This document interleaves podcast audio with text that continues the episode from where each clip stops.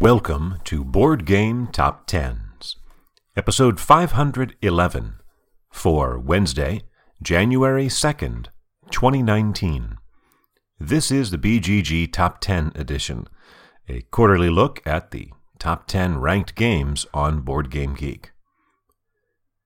Sliding one spot for the second quarter in a row, from 8 to 9 to 10, is Terra Mystica by Jens Droegemüller and Helge Ostertag, published by Z Man Games, with a rating of 8.062. That is down 12 points from last quarter and is the sixth consecutive quarter of decline for Terra Mystica, as it, of course, is in its decline phase. This is its 22nd week in the top 10, or rather, quarter in the top 10. That is 91 total points that it has lost over its six quarters of decline. And yet, here at 8.062, it resets the mark for the highest number 10 ever, which is two points over last quarter's. And even though it has continued to slide, it looks like it's going to be pretty stable in the number 10 spot for a little while. The gap back to number 11 is 52 points and the delta between the two of them is only 14. So at that pace, you would expect it to last for another four quarters. And so we will see how that goes out. Of course, if anybody new comes along, Terra Mystica will be the first one that gets sniped. In its fourth quarter on the countdown, uh, reclimbing back up one spot to number nine is Great Western Trail by Alexander Pfister, published by Stronghold Games, with a rating of 8.068.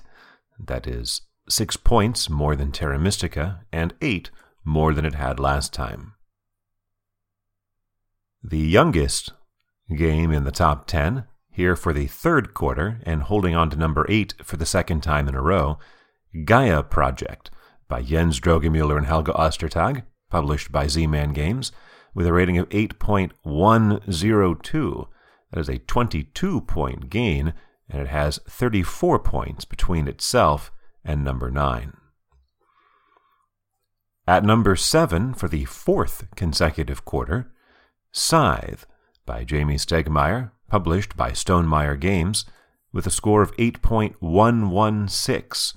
That is 14 points more than Gaia Project and this is the second quarter in a row it has gained in its rating. In the fact, the fourth quarter out of five, and the other quarter, it was flat.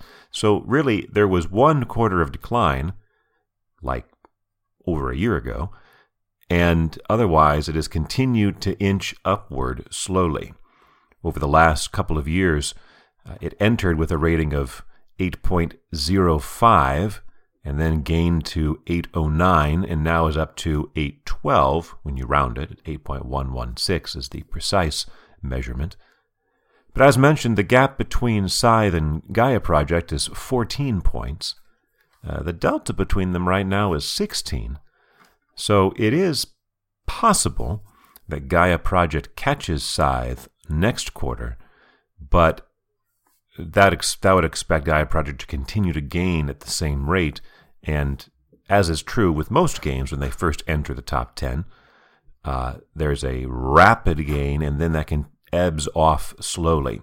In Gaia Project's case, it, it gained uh, over 600 points when it entered the top 10, but then in the subsequent quarters, it was 135, 36, now 22. You would expect that to be less. So as I said, it's possible. Maybe Scythe stops gaining. Maybe Gaia Project holds steadier. Uh, they'll be even closer next time, though, I would expect. At number six for the fourth consecutive quarter, Star Wars Rebellion by Corey Konieczka, published by Fantasy Flight Games, with a score of 8.164. That is 48 points more than Scythe, and one fewer than it had last time. It had gained one point last quarter, had lost six points the quarter before that, had gained two points the quarter before that, so it's hovering in a fairly stable place. It's right around its peak, I would say.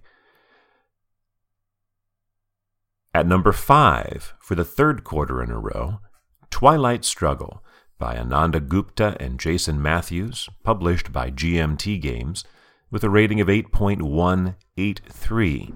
That is 19 points more than Twilight Struggle and 5 fewer than last time. This is Twilight Struggle's ninth consecutive quarter of decline. It has lost 49 points over those quarters. And as I said, it's a 19 point gap back to Rebellion. The delta between them this quarter was four points. Last quarter was eight, so 12 between the two. At that continued pace, it would take four quarters more for Rebellion to pass Twilight Struggle. Of course, projecting what would ha- will happen over the course of another entire year is a bit of a fool's errand, but that's the pace. It's a slow gain that Rebellion is making, is the point that I'm making here. At number four, for the third consecutive quarter, is Terraforming Mars by Jacob Fryxelius, published by Stronghold Games, with a score of 8.226. So that is 43 more than Twilight Struggle, a gain of 12 points, which is pretty impressive for uh, a game to continue gaining like that at that rate uh, this far into its uh, time in the countdown. This is the seventh quarter for Terraforming Mars. It has gained over 60 points over the course of this calendar, the past calendar year. Number three, for the fifth quarter in a row, is Through the Ages, a new story of civilization by Vlaada Chvátil, published by Czech Games Edition, with a rating of 8.275. That's down 11 points from last quarter and a gap back of 49 points back to terraforming Mars. This is the fourth consecutive quarter of decline for Through the Ages, a total of 49 points lost.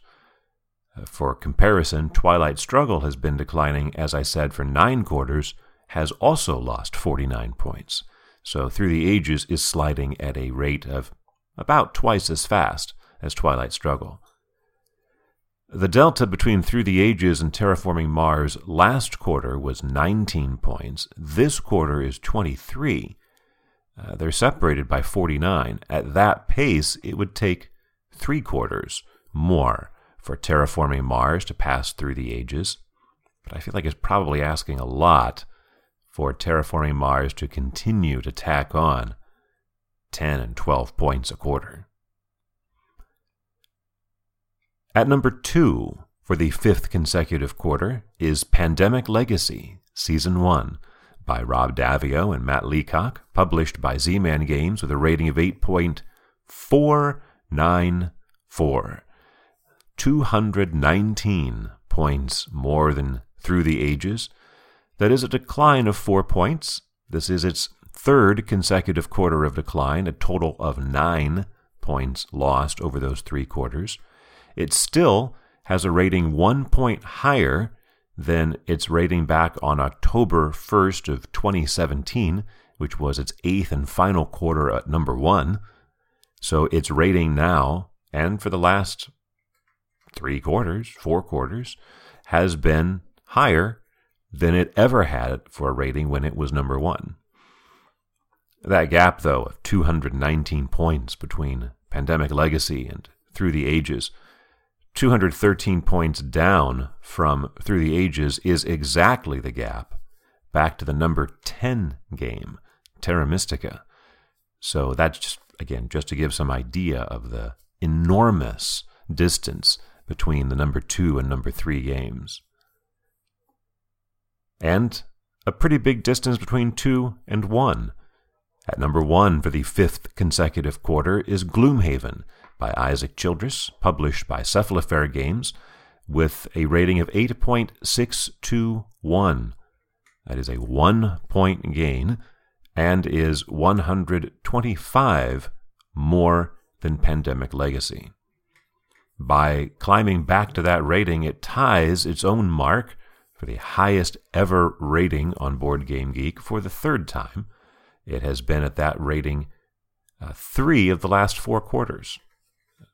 Uh, so that would be April, I'm sorry, yeah, July and January, and then uh, the previous April as well. So April and July of last year and today. But it's, I don't know, I'm still just kind of surprised that it has been so flat.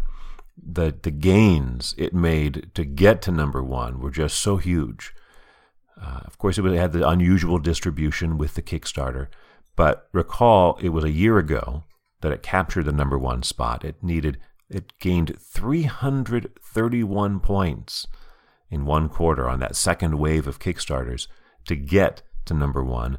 And then the following quarter gained another 120 and then just nothing. It was flat. It lost a point. It gained a point. Very, very stable after that, which is probably an indication that there's just not the same influx of new owners. Its distribution model is very unusual compared to all the other games in the top 10. But it's still got that stranglehold, and it looks like we're going to have a pretty stable looking top 10, I think, for some time to come. For Wednesday, January 2nd, 2019.